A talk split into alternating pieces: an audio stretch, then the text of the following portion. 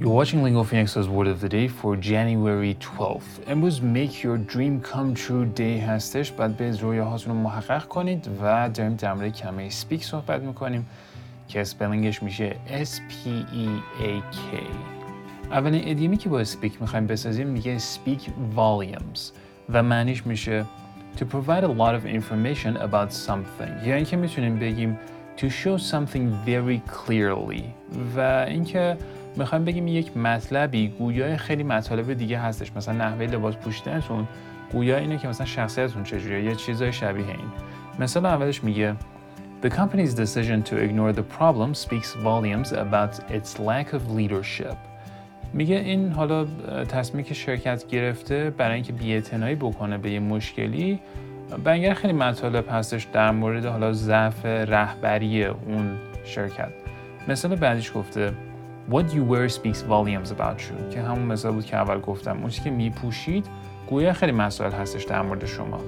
ایدیم بعدی که می‌خوایم بسازیم میگه speak the same language و معنیش میشه to understand each other well because of shared ideas and feelings. یعنی که مثلا زبون همدیگه رو بفهمیم. انگار داریم یک زبون رو صحبت می‌کنیم و مثالش اینجوریه.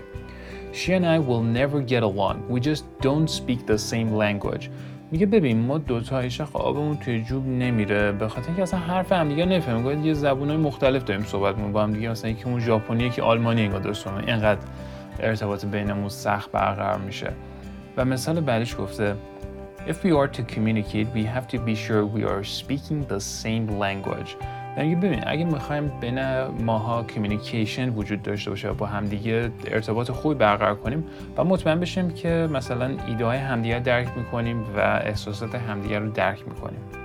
اصطلاح هم که می‌خوایم بسازیم میگه on speaking terms و معنیش میشه friendly and willing to speak to each other. یعنی که دو نفر که هنوز می‌تونن با همدیگه مثلا صحبت کنن و کنار همدیگه بشنن مثلا هستش میگه من با فلان فامیلم هیچ وقت حرف نمی‌زنیم. این می‌تونه بگه خب ما on speaking terms نیستیم یعنی که نه میگه من با فلانی با مثلا بابام مامانم هر کسی رابطمون خوبه با هم دیگه میشینیم حرف می‌زنیم و اینا اون دو نفر با هم دیگه on speaking terms هستن و مثالش اینجوریه We had an argument but we're back on speaking terms now. میگه با هم دیگه دعوا کردیم یه دفعه ولی خب الان با هم رابطمون خوبه و می‌تونیم حرف بزنیم و به نوعی دوباره دوست هستیم.